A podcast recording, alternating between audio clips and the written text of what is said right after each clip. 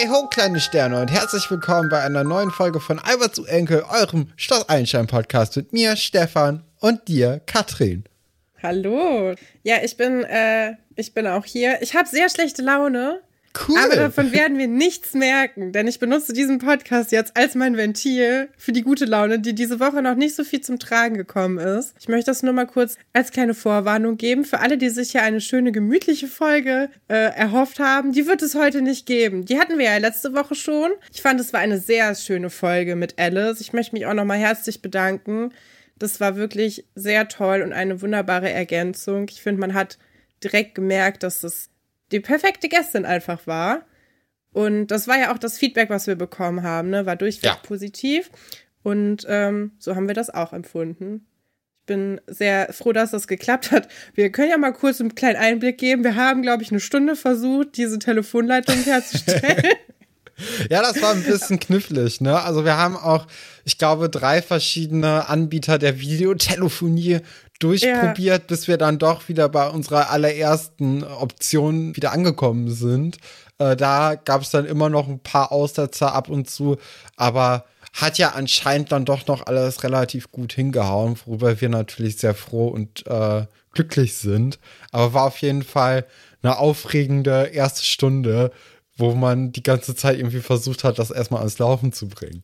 Ja, war ein wilder Rett. Ich finde das auch so interessant, dass es, sobald eine dritte Person dazu kommt, also sind die Probleme, die wir haben, immer deutlich höher und es liegt nie am Gast. Es liegt eigentlich immer an mir oder an dir, es ja. liegt selten am Gast, also es ist irgendwie ganz komisch. Aber ich weiß auch nicht. Ich glaube, das ja. liegt auch oft da mit den, mit den Aufnahmezeiten, die wir haben, irgendwie zusammen. Also wir, wir nehmen ja meistens samstags auf, irgendwie gegen Abend.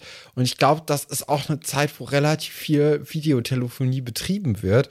Und vielleicht sind da einfach die Server ein bisschen überlasteter. Das wäre ja, jetzt so meine Erklärung. Das soll uns aber nicht groß stören. Wir sind heute wieder hier schön zusammen. Wir, an welchem Tag kommt diese Folge raus? Haben wir da schon Weihnachten? Ist es schon, ist schon ich Dezember? glaube, wir haben heute den 1. Dezember und äh, das ist natürlich eine, eine, ganz freudige Angelegenheit. Oder ja, haben wir den? Doch, den 1. Dezember müssten wir eigentlich haben. Ist auch eine gute Möglichkeit, um nochmal zu sagen, dass wir dieses Jahr keinen Adventskalender machen. Juhu! Das stimmt, ja. Denn, also äh, passend wir, heute ja. äh, kann man ja sagen, das erste Türchen ist offen, es kommen noch vier, äh, drei weitere, aber die haben eigentlich nichts wirklich mit dem Dezember zu tun. Das sind einfach unsere normalen Folgen, ne?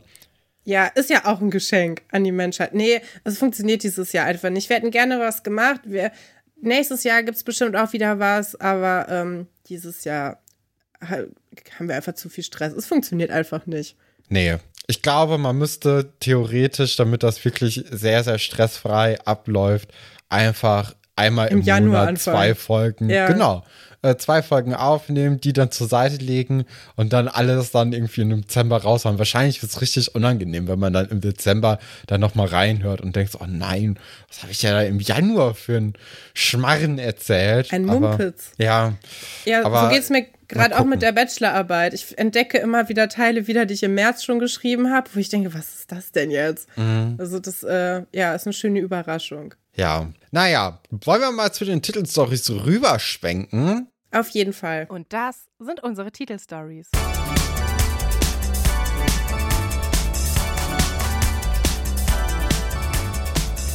Eine Ratte in die Freiheit. Dann im Blutrausch. Todestango mit Johannes Bodenstein. Und zu guter Letzt Dialektik des Seins. Pasulke auf der Suche nach sich selbst.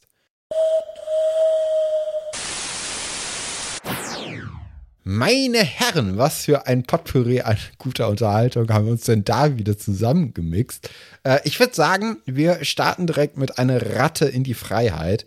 Äh, wir reden dort natürlich wieder über die Dorfkids. Ne? Wir haben ja in der ja. Vergangenheit erlebt, dass da mit dem Radio diese kleine, äh, ja, diese, diese Mutprobe anstand, in der eben Wolf in den Supermarkt schlendern musste und eigentlich nur Zahnpasta hätte klauen müssen wollte er aber nicht. Er hat sich fürs Radio für eine gute 80 Mark entschieden.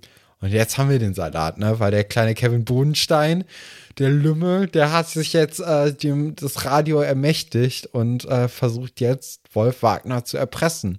Wie sieht das denn aus, Katrin? Ja, also er hat ja in, der, in die letzte Folge hat ja damit geendet, dass Kevin gesagt hat, ab jetzt machst du das, was ich dir sage. Und ich habe das Gefühl, in dieser Folge, zu Beginn dieser Folge möchte uns das Filmteam erstmal zeigen, wie das denn aussehen kann. Also Ja. Kevin redet jetzt Wolf ein, nicht Johannes. Er redet jetzt Wolf ein, dass er äh, Schmerzen im Arm hat und deswegen leider nicht mit Basketball spielen kann. Wolf versteht es am Anfang nicht so ganz, was ich sehr lustig finde, weil man merkt, wie begriffsstützig Wolf dann doch manchmal auch ist. Versteht dann aber, was, dass es eigentlich eine Drohung von Kevin ist, dass er jetzt einen kaputten Arm zu haben, äh, haben sollen muss. Du weißt, was ich meine. Ja, redet ihn dann aber auch in der nächsten Sekunde ein, dass die Schmerzen ja jetzt wohl weg sein und er doch mitspielen kann. Also er spielt da so ein bisschen mit, mit Wolfs äh, eigener Wahrnehmung und auch, also es ist ja auch für die anderen Dorfkids irgendwie total komisch, Ja, weil die ja total. gar nicht wissen, was passiert. Und Kevin Wolf ja die ganze Zeit sagt, was er jetzt zu fühlen hat und äh, ob er jetzt Lust hat, mitzuspielen oder nicht. Und ja, ich würde sagen, es ist so eine klassische Form von Gaslighting, ne? Wenn Kevin Wolf erklärt, wie er sich zu fühlen hat und Wolf soll das jetzt mal übernehmen. Ja, Wolf springt aber auch drauf an. Also der hat anscheinend wirklich so doll Angst davor, dass er jetzt ins Gefängnis kommt, weil er dieses Radio geklaut hat und man die Fingerabdrücke von ihm auf dem Radio ja noch nachweisen könnte, dass er komplett mitspielt und sobald er verstanden hat, was Kevin von ihm will, sowohl erst einen schmerzenden Arm hat, als auch danach einen nicht mehr schmerzenden Arm und dann auch erst nicht bereit ist, Basketball zu spielen und dann doch. Ja, jetzt kann man hier eigentlich sehen, wie doll Kevin Wolf jetzt doch im Griff hat durch seine List aus der letzten Folge. Glaubst also glaubst du, äh, Wolf hat so viel Angst davor, wirklich dann der Polizei äh, überführt zu werden, weil vielleicht sein Bruder schon Erfahrungen mit der Polizei gemacht hat und zu Hause diese Thematik dann äh, durchdiskutiert wurde und die Mutter da ein richtig äh, krasses Exempel an, an dem Bruder, an dem älteren Bruder statuiert hat, woraufhin äh, Wolf nicht nur von der Polizei, aber auch mit den familiären Konsequenzen konfrontiert ist und eingeschüchtert ist.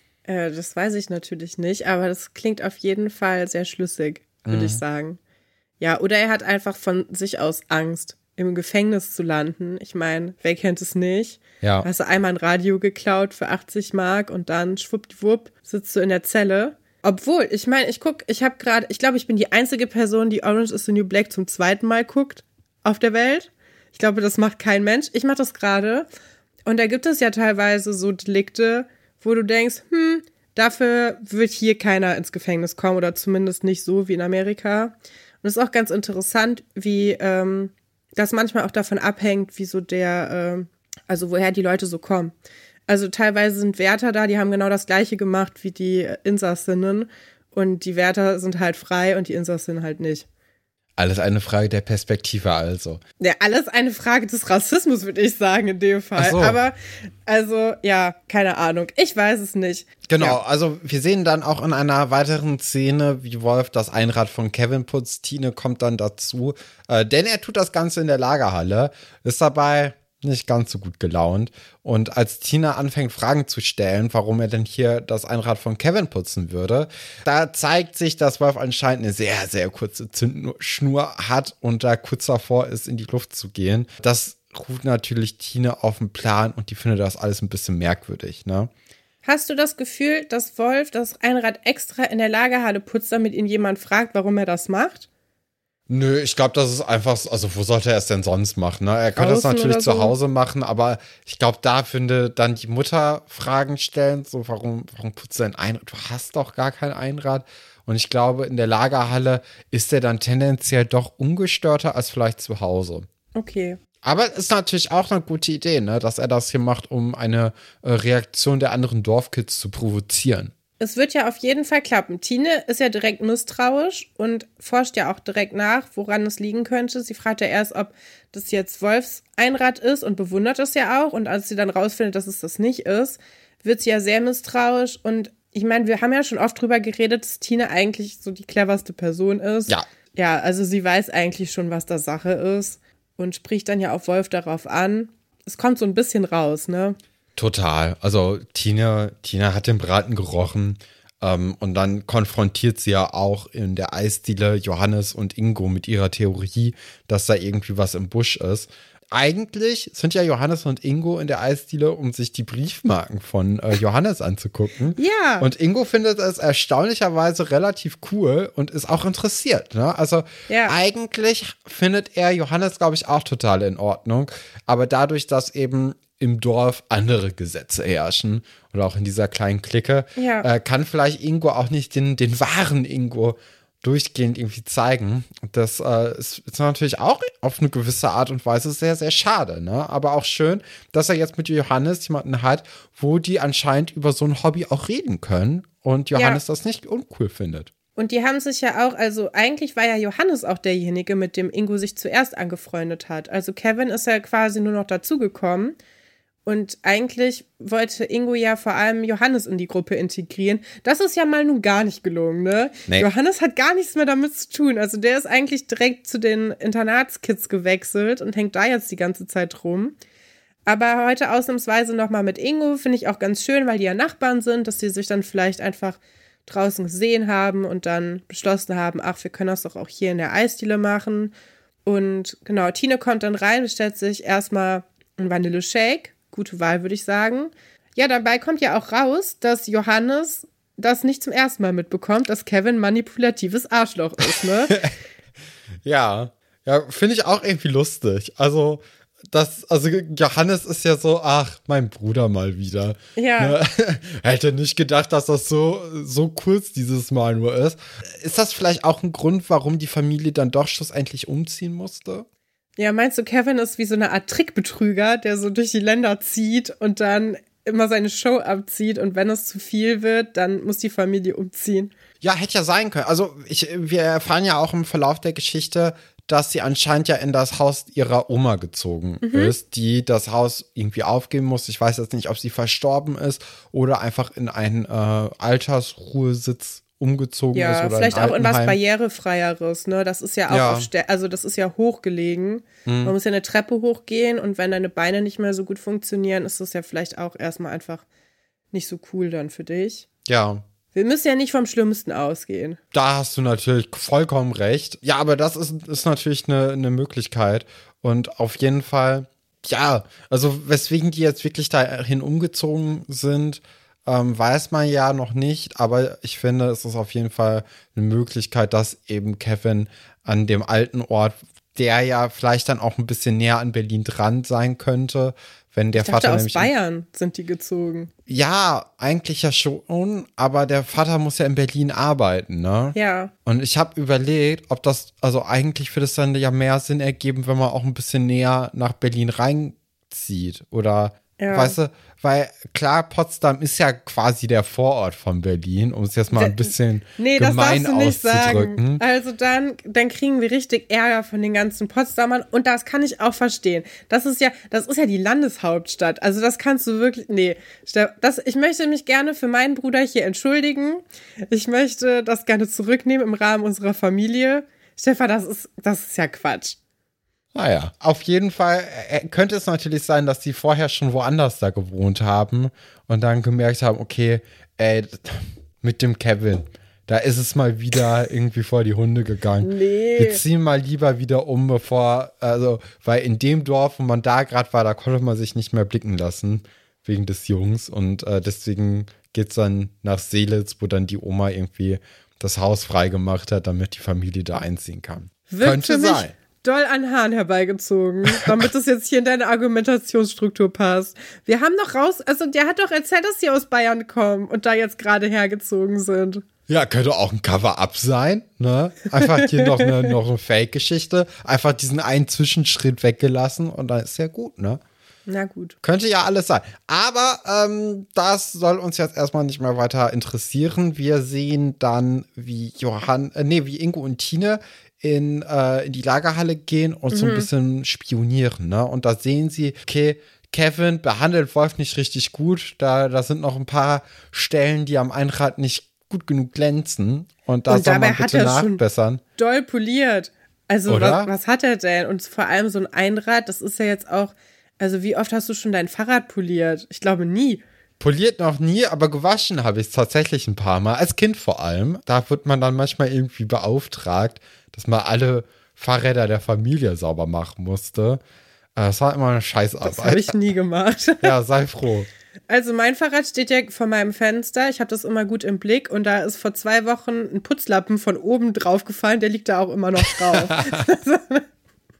Aber das ist meine Diebstahlsicherung. So will das keiner haben. Das ist natürlich schlau, aber auch interessant, dass es so windstill ist anscheinend, äh, dass da der, der Lappen nicht irgendwie weiter weggeflogen ist. Ja, das ist so ein Ding um so ein, so ein Wischmopp-Teil. Also, weißt du, so ein, ja, es ist richtig eklig. Aber ich kann ja eh nicht Fahrrad fahren, weil mein Handgelenk ja immer noch verstaucht ist. Ja. Und deswegen ist es mir gerade eigentlich ziemlich egal.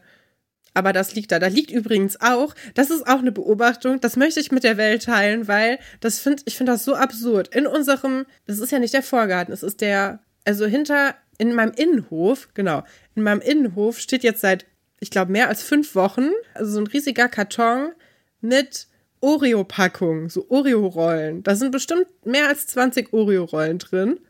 ist das, und es das steht- gut? Es steht neben einem äh, Motorrad und das Motorrad wird auch bewegt täglich, also das ist auch oft nicht da. Aber keiner macht was mit diesen Oreo-Rollen. Die stehen da einfach seit 100 Jahren und ich weiß nicht, also was damit passieren soll. Das ist so merkwürdig, dass es da steht und keinem auffällt, dem das gehört, weil eigentlich müssten ja alle Anwohner das im Blick haben, weil alle da drauf gucken können, weil das ja ein Innenhof ist. Aber irgendwie bleibt das da weiter stehen. Und die, ich meine, die Sachen sind ja verpackt, ne? Also ich würde jetzt sagen, dass die auch noch gut sind, so theoretisch, aber man will ja sich da trotzdem auch nichts von nehmen, weil das ist ein bisschen Sicher? eklig auch. Willst du, ni- willst du da nicht einmal dir die Schuhe zubinden daneben und dann schwuppdiwupp ist eine Packung in deinem Ärmel verschwunden? Nee, Hm. finde ich, finde ich ganz merkwürdig. Aber ich würde gerne Theorien hören, wieso diese Packung da steht. Weil, also ich kann es mir wirklich gar nicht erklären, außer dass jemand einkaufen war und dann sagte, boah, ich kaufe jetzt hier 100 Rollen Oreo Aber und die vergisst vergesst man die dann aber. Warum verge genau, warum lässt man die dann da stehen? Oder wie, wie hoch ist der Süßigkeitenverbrauch von dieser Person, dass sie sich nicht mehr dran erinnern kann, dass sie einfach so viele Packungen da vergessen hat?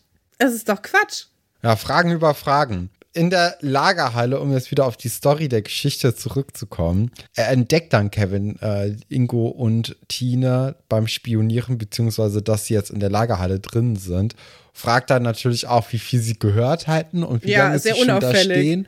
Aber die beiden tun so, als ob sie gerade erst angekommen sind und noch nichts gehört haben. Und da ist Kevin auch beruhigt. Johannes, der kommt jetzt auch ein bisschen verspätet rein. Und ich glaube, das ist jetzt ein Plan von Johannes, um zu zeigen, hier, guckt mal, Kevin hat übrigens Angst vor Ratten. Weil Klar, definitiv. weil er kommt jetzt hier mit ein paar, ein paar ein bisschen Unrat seiner äh, Oma, hoffentlich nicht verstorben, aber seiner Oma an.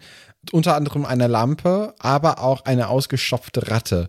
Und da Ja. fällt ihm dann, als er diese Ratte eben herausholt und unter die Nase von Kevin reibt, äh, fällt ihm ein, ach ja, Kevin hat ja eine Phobie vor Ratten. Auch ganz schön hart, ne? Jetzt hier mit so einer krassen, also, weil, weil das ist ja wirklich eine Phobie, ist eine, ist eine Angst und man sieht ja auch, äh, der Schauspieler spielt das eigentlich ziemlich gut, finde ich, äh, dass er wirklich da richtig dolle Angst vor dieser Ratte hat, auch von einer ausgestopften Ratte.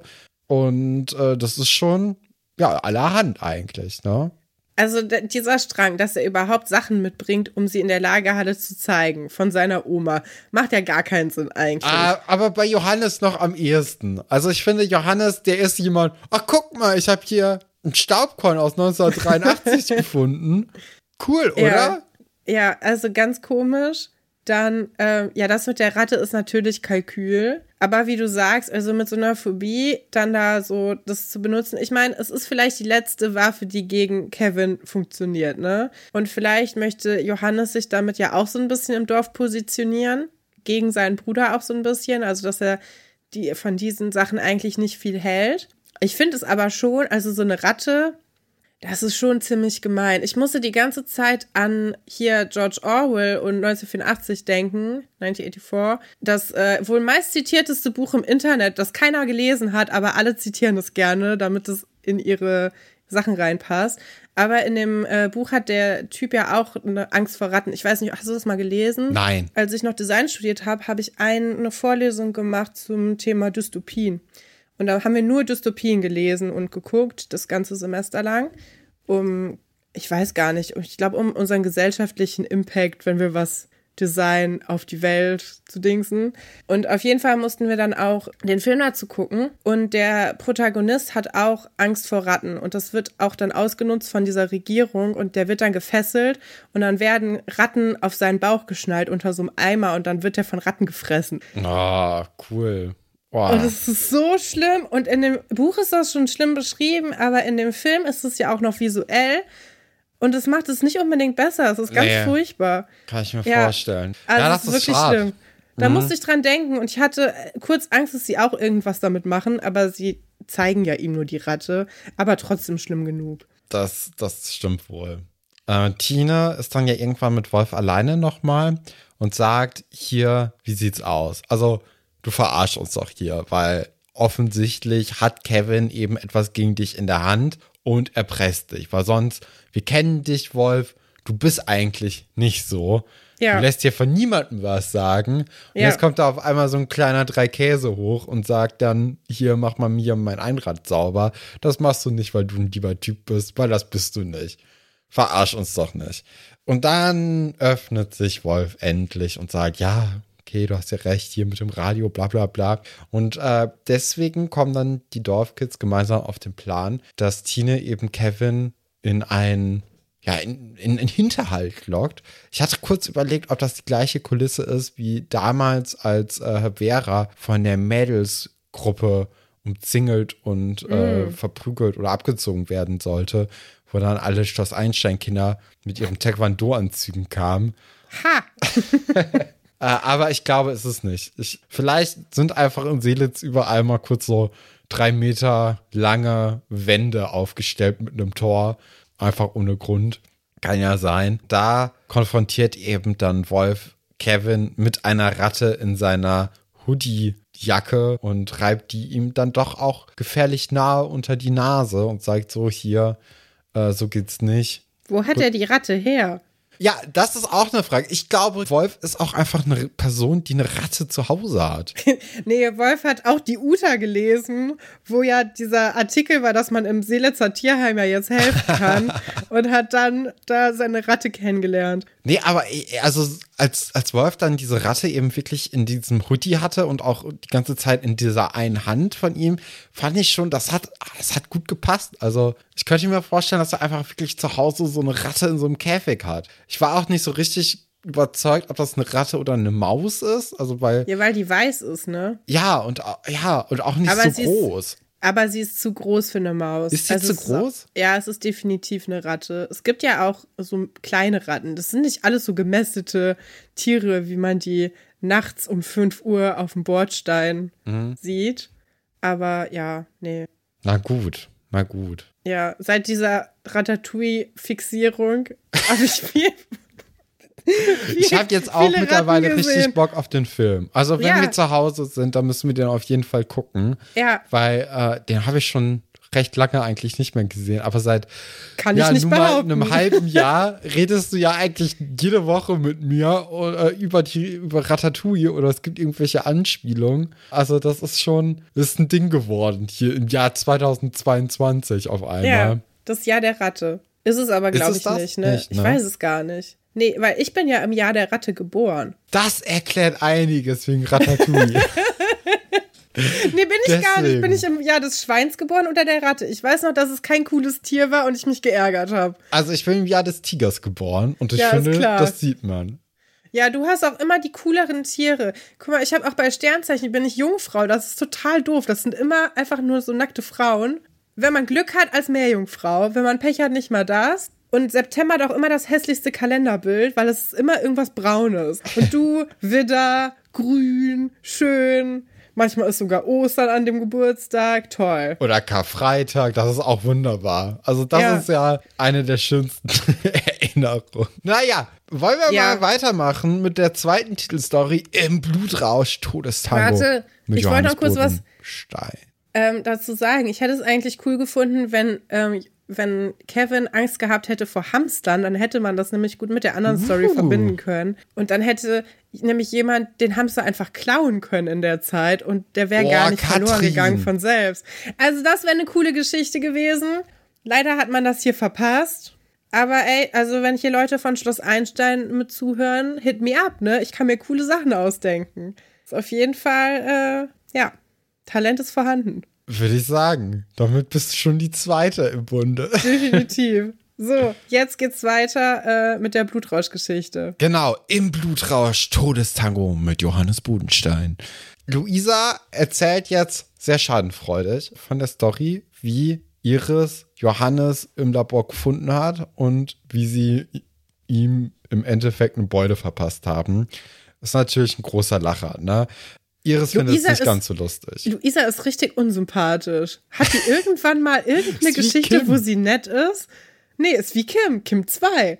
Ja. Ist das der schlechte Einfluss von Kim auf dem Internat? Seitdem werden die Krallen rausgefahren? Na, Katharina war auch schon nicht so nett. Okay. Hot Take? Ja, nee, weiß ich nicht. Aber also Luisa kommt ja vom Coolness-Faktor jetzt nicht wirklich an Katharina ran. Nee, das stimmt. Auch das Kim stimmt. nicht.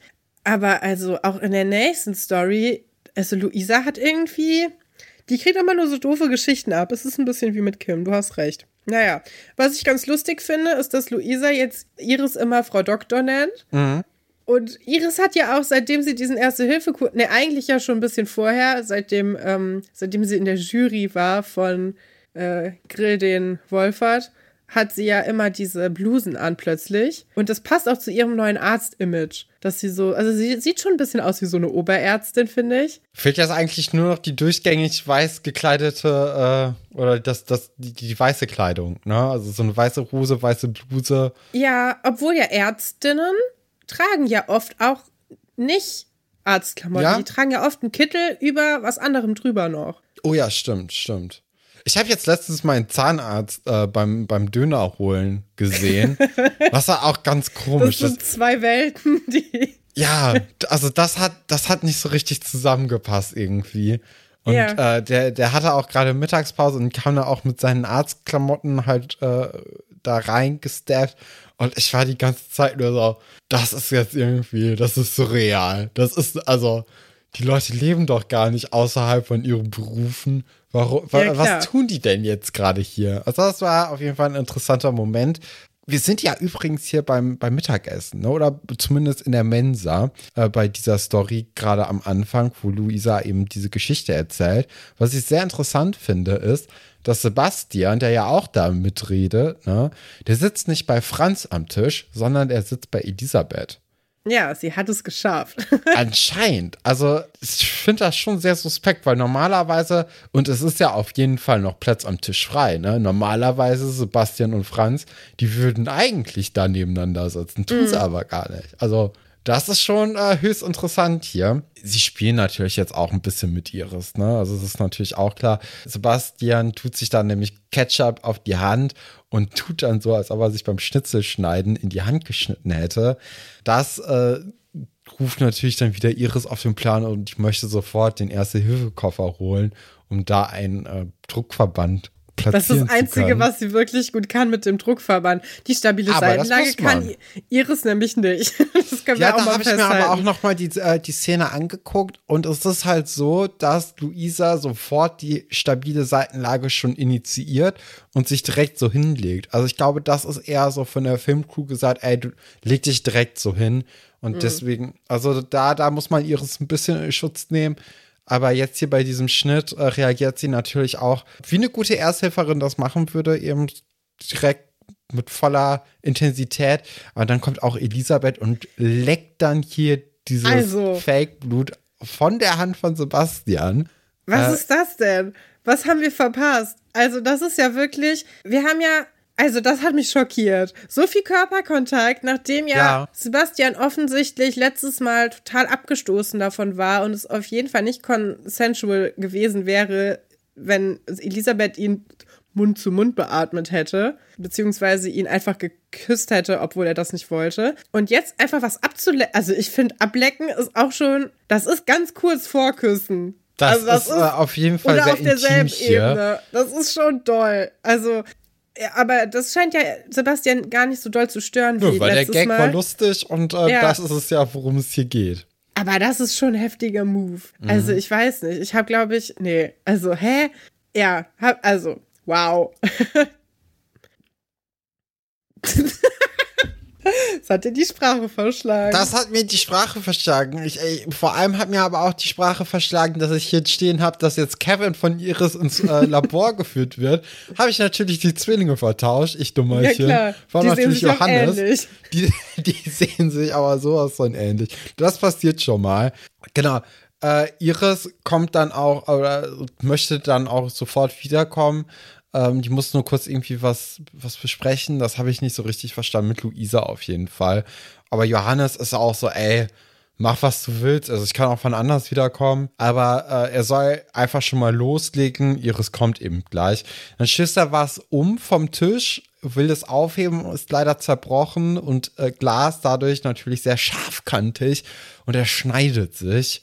Und äh, beim Versuch, die Wunde zu reinigen und vielleicht auch hoffentlich äh, sind da gar, ja keine Glassplitter innerhalb der Hand, ne?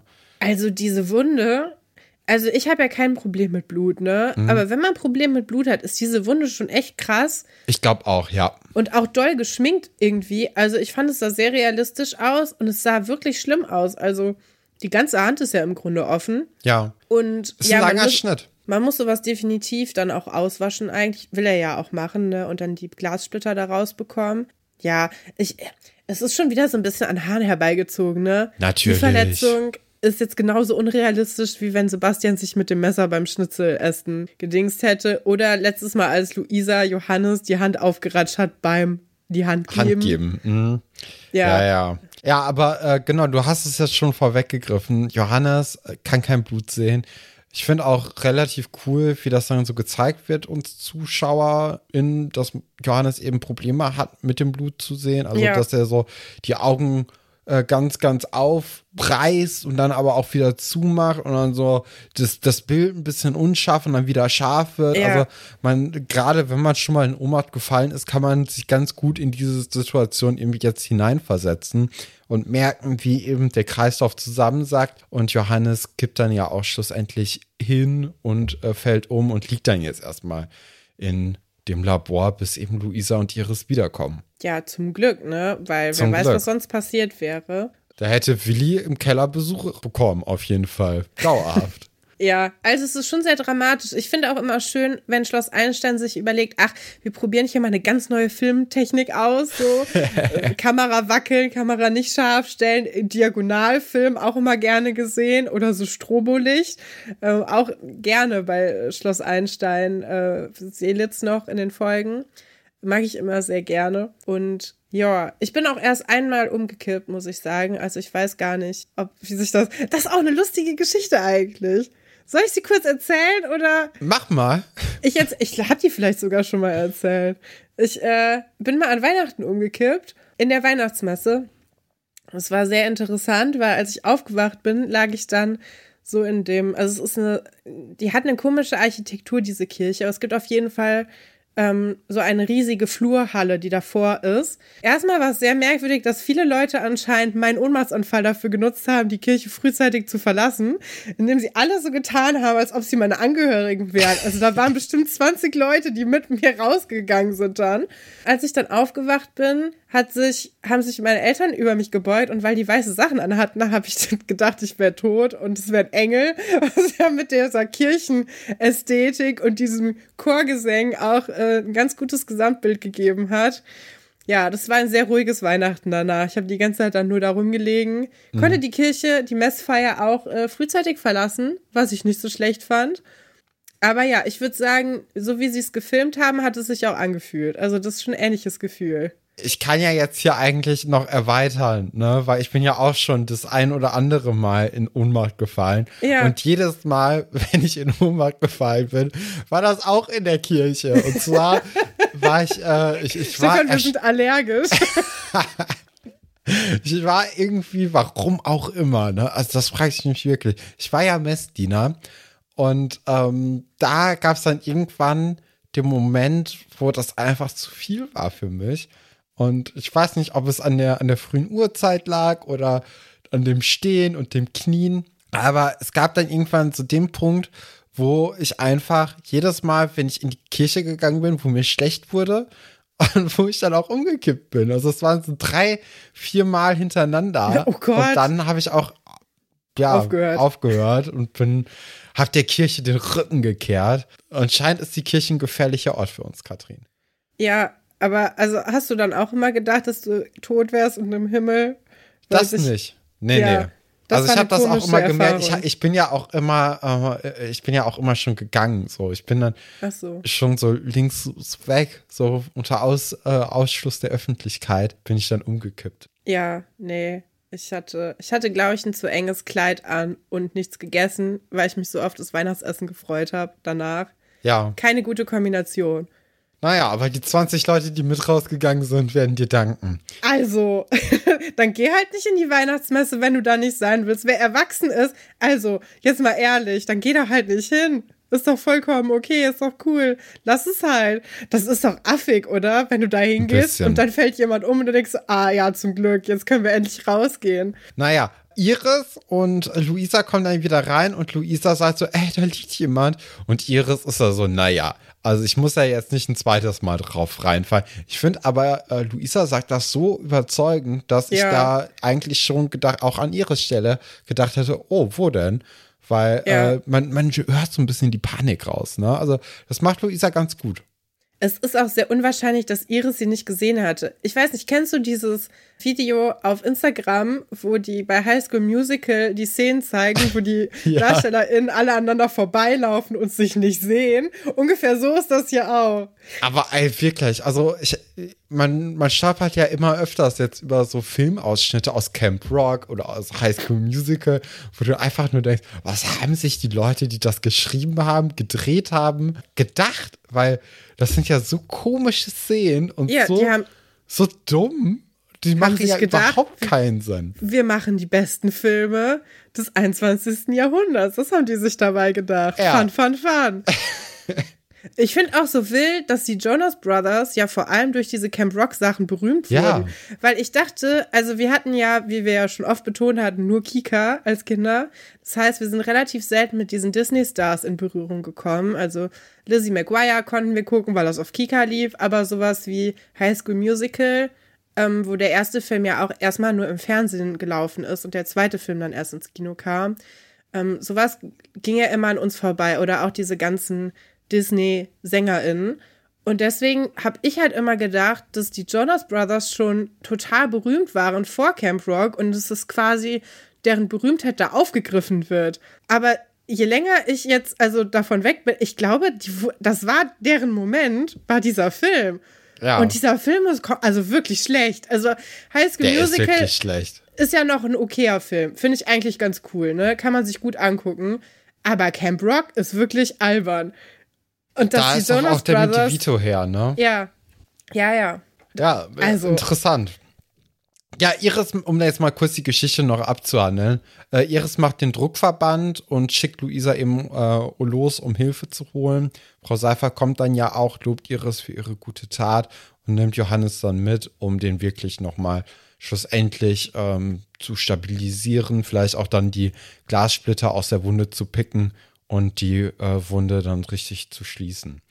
Auch hier komische Reihenfolge, oder? Erst den Verband zu machen und dann zu gucken, ob jemand wieder aufwacht. Ich weiß Nö. nicht, ob das. Ich Findest glaube, du das ist, äh, ist, ist gut, um den äh, Kreislauf zu stabilisieren. Ah, okay. Jetzt erstmal äh, eben die Wunde zu stoppen und Ja. dann, okay, ja, weil ich hätte gedacht, man guckt erstmal die Vitalzeichen nach. oh, das könnte natürlich auch sein. Aber es ist ja, also jetzt in der Situation würde ich als ungeübter Laie äh, würde einfach mal sagen, dass es ja ziemlich offensichtlich ist, woran es hier liegen hat. Und äh, dann wird da erstmal einfach die, die Ursache behoben, bis man dann guckt, ob der, ob es dem Typen dann wieder gut geht. Hier wurde auch niemand in die stabile Seitenlage gelegt. Ich sag's ja nur. Ja, Schon wieder nicht. Erneut wurde sie nicht korrekt durchgeführt. Aber Wir die Beine wurden hochgelegen, ne? weil es ja auch im Kreislauf lag. Man, das kann man schon sagen, aber ich möchte es trotzdem hervorheben. Wir haben dann jetzt die Situation, dass Luisa wieder mal von äh, ihres Heldentat berichtet.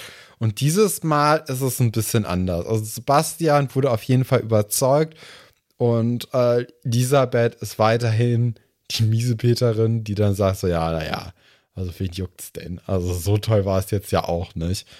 Ähm, Dann kommt aber Johannes noch mal rein und bekräftigt eigentlich, dass Iris ihm da wirklich sehr, sehr äh, gut geholfen hat und dass das schon ganz gut war, dass sie jetzt da war. Und äh, gibt dann auch ihr ein Erste-Hilfe-Buch für Tiere, weil das war ja auch noch so ein Gag, den man mit Alexandra da irgendwie kurz hatte. Und da wollte er einfach nur mal sicher äh, gehen und auch zeigen, dass das schon eine richtige Sache anscheinend ist. Ja, Ja. dritte Geschichte. Dialektik des Seins, Pasulke auf der Suche nach sich selbst. Ähm, wir hatten natürlich jetzt das Problem gehabt bei dieser Hamster-Storyline, dass Herr Pasulke dieses Laufrad dem Hamster Pasulke weggenommen hat, dann den Deckel aufgelassen hat von diesem Hamsterkäfig, während er eigentlich nur kurz Futter holen wollte. Und zack, ist der Hamster weg, ne? Ist natürlich ein großes Hallo jetzt, als Laura vorbeikommt, um zu gucken, wie es denn Herrn Pasulke geht, also dem kleinen Pasulke. Und dann versucht ja Herr Pasulke, der große Pasulke, Oh Gott, Stefan. ganz, ganz, äh, äh, ja, ganz, ganz nett irgendwie zu sagen, was denn jetzt hier passiert ist. Und es kommt aber so ein bisschen so rüber, als ob Herr Pasulke den kleinen Herrn Pasulke umgebracht hätte. Ja. Und auch Luisa, äh, nicht Luisa, Laura hat ja wirklich Angst, ne? Also Angst, dass Herr Pasulke ihm jetzt getötet hätte, weil er genervt hat. Ähm, aber da kann natürlich Herr Pasulke sagen, naja, also so schlimm war es jetzt nicht. Der ist einfach abgehauen. Und jetzt habe ich die ganze Nacht gesucht und finde den nirgends. Und äh, mal gucken, ob der Gute überhaupt wieder auftaucht. Aber Laura ist natürlich erstmal geknickt. Ja, also sie ist schon den Tränen nahe. Ähm, auch sehr interessant, weil sie wusste ja eigentlich eh, dass der nur eine Woche da bleiben darf. Ja. Das ist auch so, eine, so ein Teil der Geschichte, der jetzt irgendwie hinten übergefallen ist im Laufe der Story. Ja. Da müssen wir gleich nochmal drüber reden, wenn äh, vielleicht ein neuer kleiner pelziger Bewohner mit einziehen soll. Weil irgendwie denkt darüber keiner mehr nach, dass er eigentlich dieser Hamster gar nicht auf Schloss Einstein sein darf. Das ist irgendwie jetzt gerade erstmal wohl. egal. So, was äh, jetzt kommt, ist eine große cineastische Meisterleistung, würde ich sagen. Ich habe das Gefühl, dir gefällt diese Storyline schon wieder überhaupt nicht. Äh, da muss ich dir widersprechen, Okay. weil ich finde jetzt das mit Herr Dr. Wolfer finde ich grandios. Ja, erstmal können wir auf Herr Dr. Wolferts Frisur nochmal zurückkommen. Die hat sich nämlich verbessert seit letzter Folge. Der, ähm, Der Gute war beim Friseur. Der Gute war auf jeden Fall beim Friseur oder hat nochmal in die Pomade gegriffen. Es ist auf jeden Fall viel, viel besser und es sieht wieder sehr adrett aus. Er Da ist wieder ein Mensch. Sag's doch, wie es ist. Ja, äh, ist wieder hergestellt. Naja, auf jeden Fall kommt jetzt die Situation, dass Herr Pasulke unten auf dem Boden kniet und nach Pasulke ruft. Und Herr Dr. Wolfert steht im Türrahmen, will wieder irgendwas. Ja, Herr Dr. Wolfert denkt eigentlich, dass, dass es Herrn Pasulke sehr schlecht gehen muss, wenn er doch nach sich selber ruft und Ja. sich offenbar nicht finden kann. Das ist eine sehr, sehr schöne Geschichte, weil Herr Finde ich Dr. Wolfert sich auch nicht direkt über ihn lustig macht, sondern das Überhaupt eigentlich nicht. ziemlich ernst nimmt, ne? Er nimmt das Ja. total ernst. Also er kniet sich dann ja auch mit auf dem Boden und äh, versucht da ganz, ganz ruhig und äh, ja einfach aufgeräumt Herr Pasulke mitzuteilen, dass er eben hier mit ihm auf dem Teppich sitzt gerade. und äh, das ist gerade auch dadurch, dass man ja immer so ein kleines Spannungsfeld zwischen den beiden Ja. hat, ne? Auch jetzt mit der Vergangenheit, mit diesem Café-Ding und auch jetzt, wo Alice ja auch in der letzten Folge erzählt hat, dass sie eigentlich immer ziemlich gegensätzliche Parts spielen, ist das eigentlich ein ganz schöner Moment, wo man auch merkt, okay, Herr Dr. Wolfert, der kümmert sich dann doch auch irgendwie um das Wohlergehen von Herrn Pasulke, was man ja in der Vergangenheit nicht immer so richtig gesehen hat, ne? Nee, vor allem mit der Kaffeeaktion. Genau. Ja, in der vorletzten Folge noch. Also da äh, das war ja nicht die Glanzstunde von Herrn Dr. Wolfert, aber Herr Dr. Wolfert ist offenbar auch Philosophie-Fan, denn er versichert Herrn Pasulke, falls sie sich abhanden gekommen sein sollten, ich kann Ihnen versichern, sie befinden sich kniend direkt hier in Ihrem Zimmer. Und das geht ja eigentlich schon sehr in Richtung Existenzphilosophie. Äh, wer bin ich? Äh, Das äh, Gehirn im Wassertank, äh, kennst du das eigentlich? Nein. Das Gedankenexperiment, bist du wirklich da oder bist du vielleicht nur ein Gehirn in einem Wassertank? Und äh, wie kannst du dir überhaupt sicher sein, dass du, dass, dass du existierst und kein Traum bist? Darum geht es ja im Grunde bei diesem DK-Ding, ich denke, also bin ich. Das ist das Einzige, wo du dir sicher sein kannst, dass das existiert, dass es äh, ist, dass du denken kannst und deswegen existieren musst. Sehr interessant auf jeden Fall. Ja, das ist äh, sehr spannend. Das, das äh, glaube ich. Ja, ja, also genau, wenn man alles auf, auf, auf eine Sache reduzieren möchte, dann kannst du dir, weil du kannst dir nicht ich sicher denke, sein, also ist dein ich. Körper da. Also, das weißt du nicht. Ist dein, also, ne? Du könntest auch ein Gehirn in einem Wassertank sein. Da hast du äh, komplett recht. Ja. Ja. Interessant, interessant. Äh, Herr Pasuke klärt dann Dr. Wolfert auf, ha, wegen Aufklärung und so. Ne, okay. Wo Boah, wir dann jetzt Philosophie so kurz angeschnitten haben. In keinem Philosophieseminar mehr. Hä? Ich habe es gerade gemerkt, als ich versucht habe, die DK-Position runterzubrechen, dass ich echt schon lange nicht mehr richtig in der Uni war. Es ist so peinlich. Ja. Ja, egal. Das, äh, ja, ja, also Herr Wolfert ist dann auch ganz erleichtert, dass Herr Pasuke eben nicht den Verstand verloren hat, sondern einfach nur einen Hamster sucht, der zufälligerweise genauso heißt.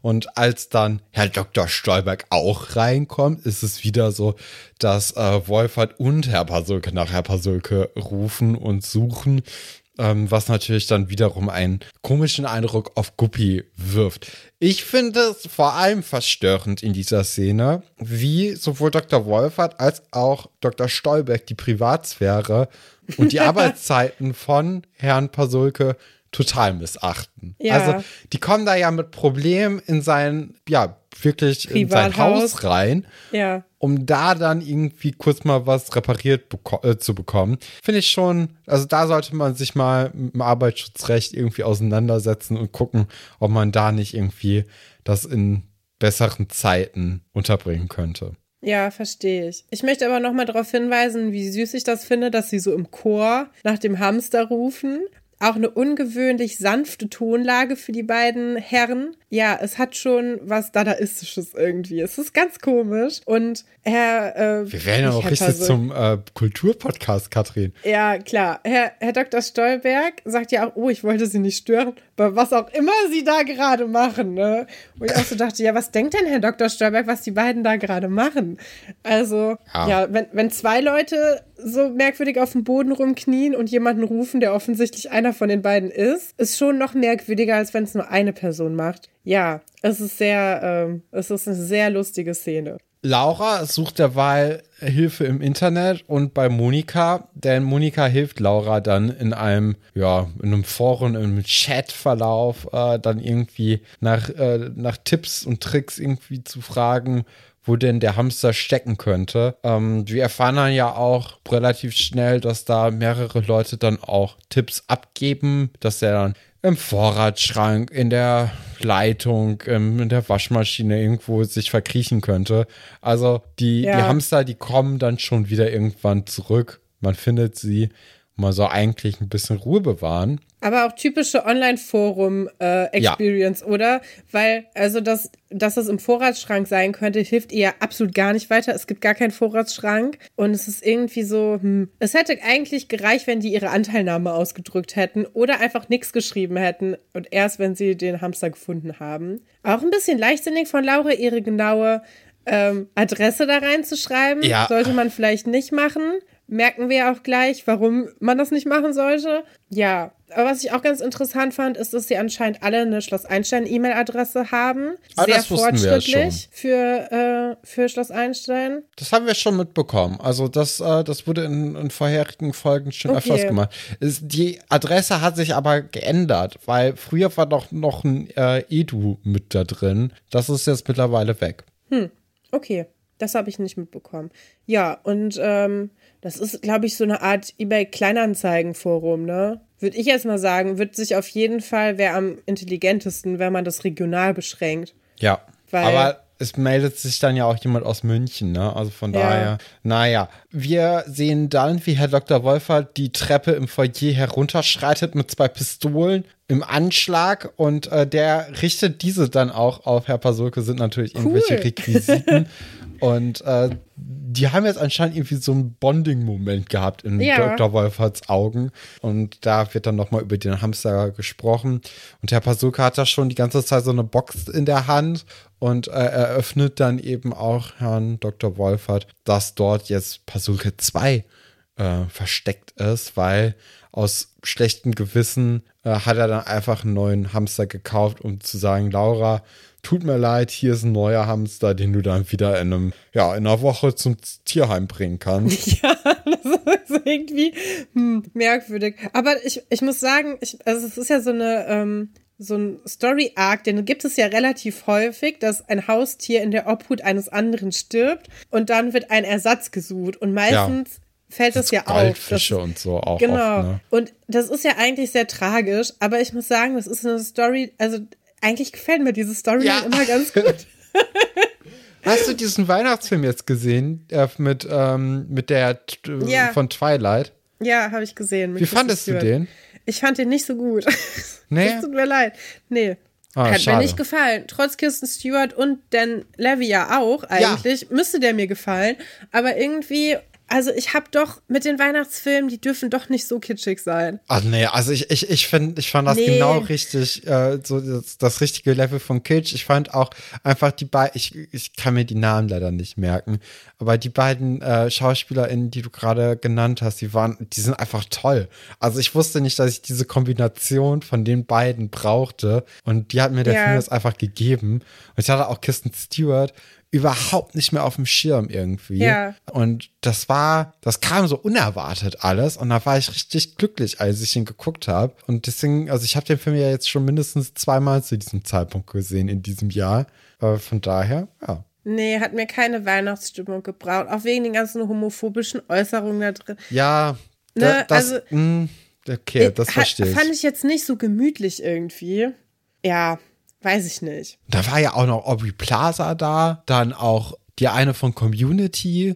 Ja. Also das stimmt. war schon interessant, wen die da alles rangeholt haben, ne? Ja, ja, also ja, ich glaube, in den, das ist, der Film erinnert mich schon eher an diese klassischen Rom-Com-Sachen von früher, die ja, die, die ich sehr gerne geguckt habe. Aber irgendwie hat mich das nicht so gecatcht wie jetzt zum Beispiel Weihnachten zu Hause. Was ich finde, be- besser erzählt ist einfach.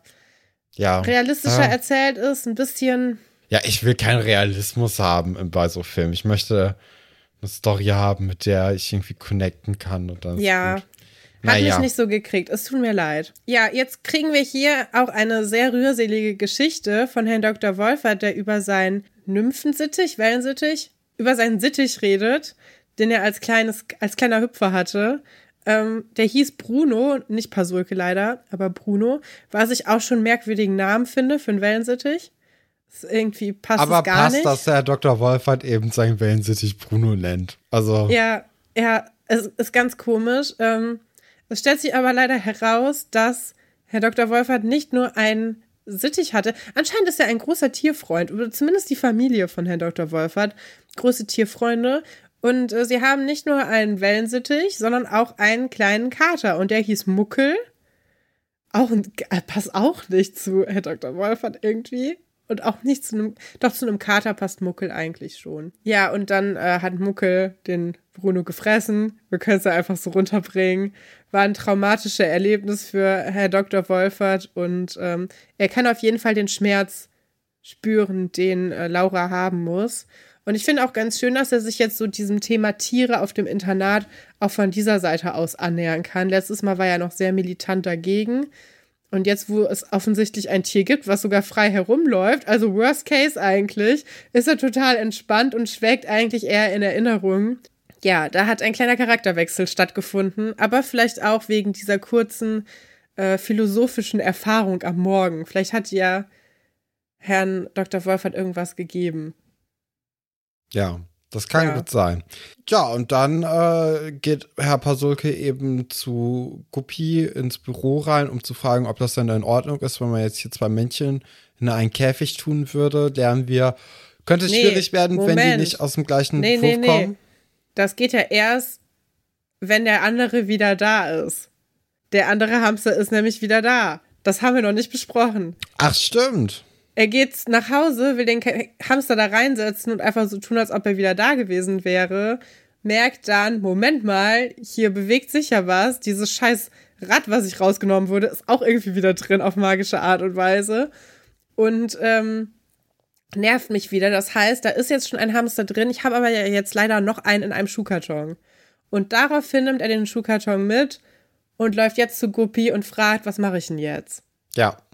Ja. Und da so ist, ist dann die Antwort, ey, wenn die nicht aus einem Wurf kommen, wird es schwierig. Entweder kann man jetzt zwei äh, Käfige nebeneinander stellen und die dann irgendwann äh, zusammenstecken, dass sie sich erstmal beschnuppern ja. könnten. Äh, oder alternativ könnte man einfach die Bude mit Parfüm zunebeln, dass die überhaupt nicht riechen können. Und dann könnte man die so ein bisschen austricksen. Ähm, das wird dann auch versucht, als dann Guppy mit Hamster Nummer 3 reinkommt, weil eben jemand aus München jetzt einfach seinen Hamster, auf den er nicht mal Bock hatte, äh, genommen hat und anscheinend mit der Post verschickt hat und der jetzt äh, in Seelitz angekommen ist. Also es gibt ein großes Hamsterproblem anscheinend jetzt auf Schloss Einstein. Äh, ja. Die vermehren sich anscheinend schneller, als man Herr Pasulke sagen kann. Äh, von daher sind wir mal gespannt, wie es da weitergeht. Ne? Auch interessant, dass anscheinend auch diese Person aus München der Meinung ist, dass ein Hamster kein richtiges Tier ist und man es dementsprechend einfach als Paket verschicken kann. Also das Tierschutz wird hier sehr klein geschrieben. Ähm, ja, waren die frühen 2000er, Katrin. Das also, muss man ein bisschen anders. Nee, das, also das geht ja nicht. Das, ähm, naja. Gut, ja. das war's, ne? Das war's gewesen. Was, was sagst du? Was war das für eine Folge? Wie viele Punkte würdest du vergeben? Wir sind jetzt ja, irgendwie auch in so ein Bewertungssystem mittlerweile reingerutscht, ne? ja, das haben wir einfach geklaut von Alice. Ja. Wenn wir ehrlich, mich hat übrigens auch, also, ja, nee, egal. Ja, haben wir geklaut, offensichtlich. Alice gibt dieser Folge übrigens 10 von 10 Punkten, aber wisst ihr ja alle schon, weil ihr ja jetzt spätestens seit letzter Folge alle auf Tumblr folgt. Tue ich jetzt mittlerweile übrigens auch. Ich habe meinen alten Tumblr-Blog wieder aktiviert. Ähm, das war auch sehr interessant, was ich vor zehn Jahren noch cool fand. Und äh, Alice gibt eine 10 von 10. So weit würde ich nicht gehen. Nee. Ich würde eine 7 geben, glaube ich. Es ist schon eine ganz gute Folge, vor allem im Vergleich zu den, ähm, der vorletzten Folge. Die Geschichte mit dem Hamster hat sich für mich schon wieder zu lange gezogen, leider. Auch die Geschichte mit der mit dem Blut hat sich für mich schon zu lange gezogen. Die Geschichte mit dem Radio zieht sich irgendwie nicht so lange für mich, weil ich es nee, interessant finde. Die ist interessant, ja. Ja, ja, alles in allem würde ich eine, eine gute 7 geben, glaube ich. Ich wäre bei einer 5, aber das wird ja auch eigentlich den Trend widerspiegeln, ne? Also ja. hat mir hat mir eigentlich ganz okay gefallen. War jetzt keine außergewöhnlich gute Folge, aber jetzt auch keine schlechte. Das ist Mittelding. Ja, also auf jeden Fall diese Machtdynamiken da ja. ähm, im Dorf, die waren ziemlich cool. Und diese Existenzkrise von äh, Pasulke und dann ah, diesen dritten schon. Pasulke. Ja, vielleicht gehe ich auf sechs hoch. Ja, ist schon ganz cool gewesen. Auch so dieses, ah, jetzt ist hier noch ein Hamster. Wir haben ein Hamsterproblem, auch ziemlich lustig. Und natürlich, dass Iris endlich ihren Moment hatte, ja. in dem sie es allen zeigen konnte und tatsächlich mal die Heldin war. Äh, auch sehr schön. Hatte ich ja gehofft, dass das schon in der letzten Folge äh, drangekommen wäre. Ich finde, das hätte man auch gut zusammenziehen können. So. Aber vielleicht hat es das ja gebraucht, damit man in dieser Folge denkt, ach, okay, jetzt ist da schon wieder irgendein, äh, irgendwas nicht, nicht verunglückt. Ah, doch, ja. Keine Ahnung. So, ich habe ja in der vorletzten Folge versprochen, dass wir nochmal ein Uta hilft machen. Und das haben wir dann aber letztes Mal nicht gemacht, weil das natürlich eine besondere Folge war und Alice sich da auch ja nicht drauf vorbereiten konnte. Ich würde die Frage jetzt aber trotzdem reingeben. Stefan, bist du bereit? Ich bin bereit, ja, natürlich.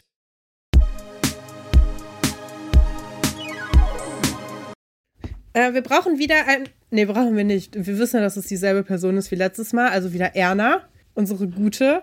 Und äh, Erna fragt: Es ist November. Oh, jetzt ja nicht mehr, es ist ja schon Dezember, ne? Egal. Grau, kalt, lange, dunkel. Daran hat sich ja nichts geändert. Was mache ich gegen den November Blues? Ist natürlich eine schwierige Frage, ne? Also da hilft natürlich bei jeder Person immer ein anderes Mittelchen, ne? Also das, was jetzt für mich oder für dich, Katrin, äh, gut funktionieren könnte, muss ja nicht unbedingt bei Erna funktionieren. Ich habe festgestellt, dass wenn ich den Tag frühmorgens starte, natürlich vor 7 Uhr. nee, also wenn ich morgens früh wach bin, ähm, dann hilft mir auf jeden Fall irgendwie Sonnenlicht oder es gibt ja auch so, so Tageslichtlampen. Auch die helfen mir richtig gut, um irgendwie wach zu werden. Weil ich finde, das Schlimmste ist irgendwie in so einem grauen Alltag und so einem äh, ja, November, Dezember, Januar Blues, dass es eben so dunkel ist. Ne? Und mit so Tageslichtlampen kommt man auf jeden Fall schon mal ein bisschen äh, ein bisschen mehr Helligkeit ab. Und ich finde, also ich merke es an mir, ich bin da auch ein bisschen aktiver einfach, wenn ich damit arbeite. Was mir auch noch hilft, das ist auch wieder äh, total subjektiv, glaube ich, äh, sind einfach Pausen einlegen, wo ich dann mit einem warmen Getränk mich irgendwo hinsetze und dann einfach sommerliche Musik höre. Also ich finde, man muss sich den Sommer irgendwie zurückholen und äh, mir persönlich hilft da die Surf-EP von Dexter Kibo und Title ganz, ganz stark. Die macht mir einfach immer gute Laune. Ich finde es ein total angenehmer Vibe. Das ist so ein bisschen, also die sagt ja schon der Name, ne? Surf-EP. Ich finde, man, man reitet da auch so ein bisschen auf der, auf der Welle und äh, nimmt die sich noch mit in, den, in die dunkle Jahreszeit und dadurch kann man sich den Tag ein bisschen erhellen. Ich finde, äh, die, die Musik entspannt mich einfach. Dann noch mit einem Kaffee oder einem schwarzen Tee äh, dabei. Das, das ist eine gute Kombination. Und wahrscheinlich sonst einfach so ein bisschen aktiver sein. Ne? Ich glaube, das ist dann also so der Klassiker an Lebenstipps. Es ist ja immer Sport, gesunde Ernährung. Und ich denke auch, das wird jetzt hier gegen den November Blues eigentlich ganz gut helfen, wenn das denn möglich ist. Ne? Also das wären jetzt so meine Beratungshilfen. Ich weiß jetzt nicht, was du noch hast, Katrin, für Tipps. Was, ja, ich habe noch wie Geheimtipps. Wie willst du deinen November, deinen Dezember auf? Also erstmal engagiert man am besten eine Gruppe von Freundinnen, die sich dann alle als Aliens verkleiden, Schokolade besorgen, einem ein Fußbad einlassen und einen auf den Planeten Melmark entführen. ja, also da gibt Meine es ja eine. Herren. also das, nee, bei Antje haben ja vor allem Gedichte geholfen, ne? Kann ich jetzt nicht für mich, äh, für mich so sagen, dass mir das was bringen würde. Ich finde, gegen den November Blues hilft am aller, allerbesten nichts anderes als der Dezember. Ich finde, das ist eine wirklich ja, gute Erfindung, dass man sich überlegt hat, ey, das ist jetzt in der Mitte von diesen dunklen grauen Tagen, dass wir hier alles voller Lichter knallen und wir stellen draußen alles mit so Buden zu, die äh, schöner gebrannten Mandeln riechen. Und es ist irgendwie gemütlich. Und ich glaube, das äh, ist das beste Mittel gegen den November Blues, ist einfach, dass Dezember ist. Und dass man irgendwie so ein bisschen ähm, die Schönheit in dieser, in dieser Kälte und in diesem Nass zu finden sucht. Und ich glaube, das äh, kann einem da auch schon ganz schön helfen. Also das wäre vielleicht so mein, mein Mittel dagegen. Ich freue mich auf jeden Fall sehr auf die Vorweihnachtszeit jetzt. Ich nehme immer sehr viel Energie mit raus. Finde ich eigentlich noch schöner als das äh, Weihnachtsfest. Und ich finde, das kann man auch genießen, wenn man gar nicht Weihnachten feiert, weil die Städte sind schön dekoriert, es riecht gut, es ist irgendwie nett. Und wenn man sich nicht mit Geschenken stresst oder so, dann kann man es auch ganz gut genießen und ähm, ja, einfach das Beste draus machen. Oder auch ein guter Tipp, einfach mal äh, sich was gönnen. Also mal. Also Weihnachtsmarkt einfach komplett mitnehmen. Nee, weil, nee, würde ich gar nicht sagen. Einfach mal zu einer Konditorei gehen, sich ein Stück Kuchen kaufen oder äh, sich auch selber mal irgendwie. Ich habe mir jetzt so ein mega teuren Adventskalender gekauft. Habe ich noch nie gemacht. Ich habe auch schon drei Türchen geöffnet, obwohl wir noch nicht den 1. Dezember hatten. Das hat auch ein bisschen geholfen gegen meinen November Blues. Äh, kann ich sehr empfehlen. Ja, ansonsten einfach ein bisschen, bisschen was machen, was so die Stimmung hochhält. Ja. Ja, das sind doch astreine Tipps, ne? Ich hoffe, damit konnten wir dir helfen, Erna.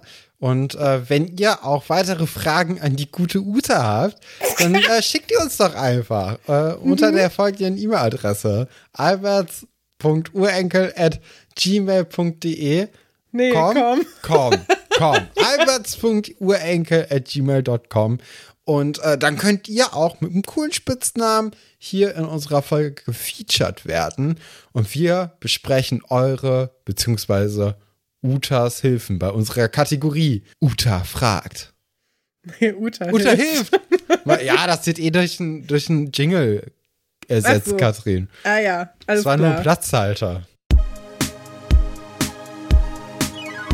Na gut. Ja, dann äh, würde ich sagen, hören wir uns auch in der nächsten Woche wieder, weil die Welt sich dreht. Hossa! Und Stefan, Mavi Hemmer ist ja auch eine Ratte. Das ist